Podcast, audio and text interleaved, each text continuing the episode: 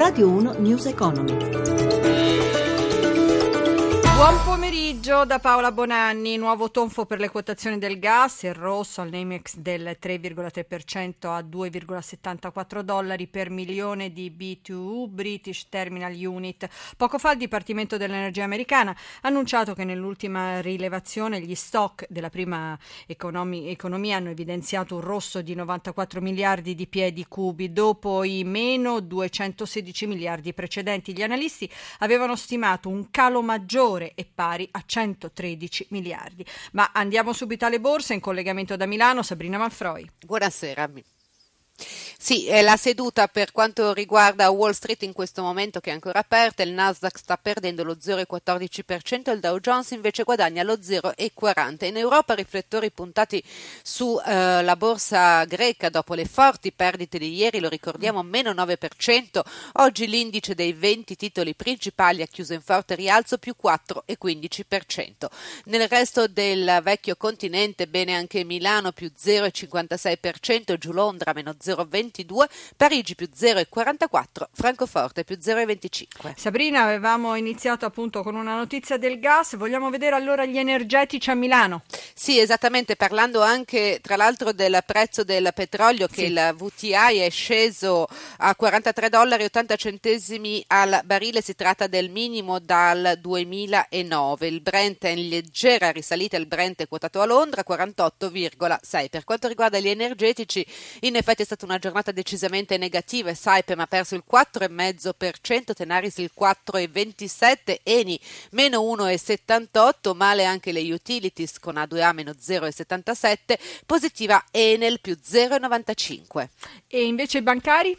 Per quanto riguarda i bancari c'è un forte crollo ancora per la seconda giornata consecutiva di Monte dei Paschi di Siena, meno 5,65%. Ci sono anche dei segni positivi, tra questi Mediobanca più 2,25%, bene anche eh, Intesa San Paolo più 1,24%, Unicredit più timida più 0,37%. Tra le popolari male ancora Popolare Milano che ha perso il 2,59%. Prima di salutarci l'euro. L'euro è risalito sul dollaro sopra quota 1,13. Grazie. Cresce la fiducia a gennaio. L'indice di quella dei consumatori fa sapere l'Istat è salito a 104 da 99,9, top da sei mesi, e l'indice di quella delle imprese italiane invece è cresciuto a 91,6 da 87,6 di dicembre 2014, che era il livello che non si toccava da settembre 2011.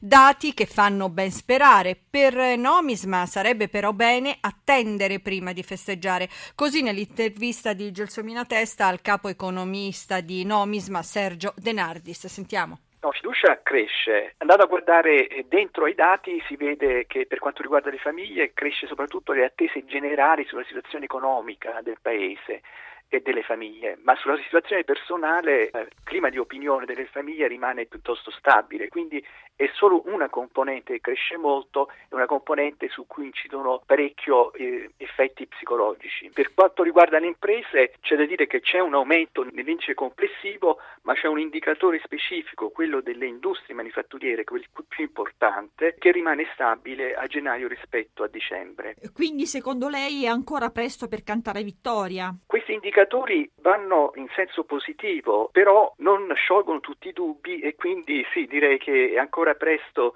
per festeggiare, dobbiamo avere ulteriori dati e soprattutto ulteriori indicazioni di tipo quantitativo. Intendo la produzione industriale di gennaio, di febbraio, di marzo, dei primi mesi dell'anno il PIL e altri indicatori eh, che effettivamente definiscono l'andamento dell'economia. Dagli studi di Nomisma che cosa emerge? La valutazione è che certamente la recessione è alle spalle, l'importante è capire se avremo una ripresa dell'ordine dello 0,5% o di più. Io penso che le condizioni ci portino verso una ripresa un pochino più forte dello 0,5%, però quanto di più eh, questo è tutto un punto interrogativo. Sportelli bancari chiusi domani per lo sciopero dei 310.000 bancari indetto dai sindacati di categoria per il rinnovo del contratto. Il programma quattro grandi manifestazioni a Milano, Ravenna, Roma e Palermo. Allo sciopero partecipa anche la Confederazione dei Sindacati Autonomi, la Confsal, che protesta contro i tagli al settore e manifesta molti dubbi sull'efficacia del Jobs Act. Così il segretario Marco Paolo Nigi al microfono di Roberto Pippa. Pippan. Questo non crea lavoro, toglie, trasporta tutele che avevano alcuni a tutele che dovremmo darli a tutti attraverso le tutele crescenti. Ma se il posto non c'è di lavoro, è inutile pensare a una serie di architetture di cose. Bisogna rilanciare la domanda. Eh, per forza, perché tutto è lì. Io imprenditore, sì, d'accordo, ho più tutele, o posso licenziare il tizio perché non è bravo. Sì, ma questo mi crea dei posti di lavoro?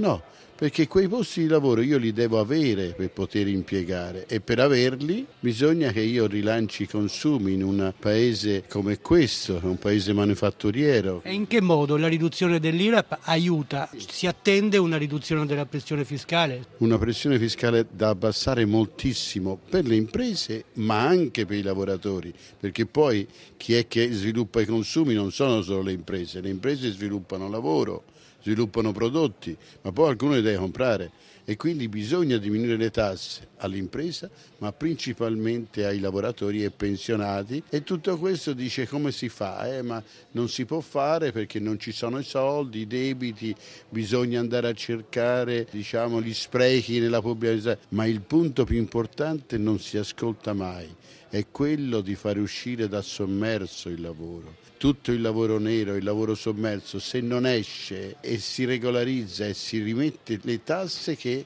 l'importo viene diminuito per effetto della diminuzione di tutti. Avete chiesto un confronto al governo Renzi, non la concertazione perché la ritenete finita. Se questo confronto avrà luogo, quale sarà la prima cosa che chiederete? Colpire gli sprechi nella pubblica amministrazione ma diciamo gli sprechi nel servizio, nel mondo di gestire questo patrimonio. Non si può assolutamente pensare di riproporre per esempio commissioni su commissioni, commissioni che valutano, guardano, fanno, portano via dei soldi. Allora non facendo tutto questo ma annunciandolo, però dall'altra parte si prende e si dà dei tagli lineari. Quel servizio che lo facevo con 100 persone lo devo fare con 50. Già lo facevo male con 100 perché erano pochi 100. Figuriamoci con 50. Efficienza e efficacia non li raggiungerò mai e troverò sempre scontenti fruitori di quei servizi.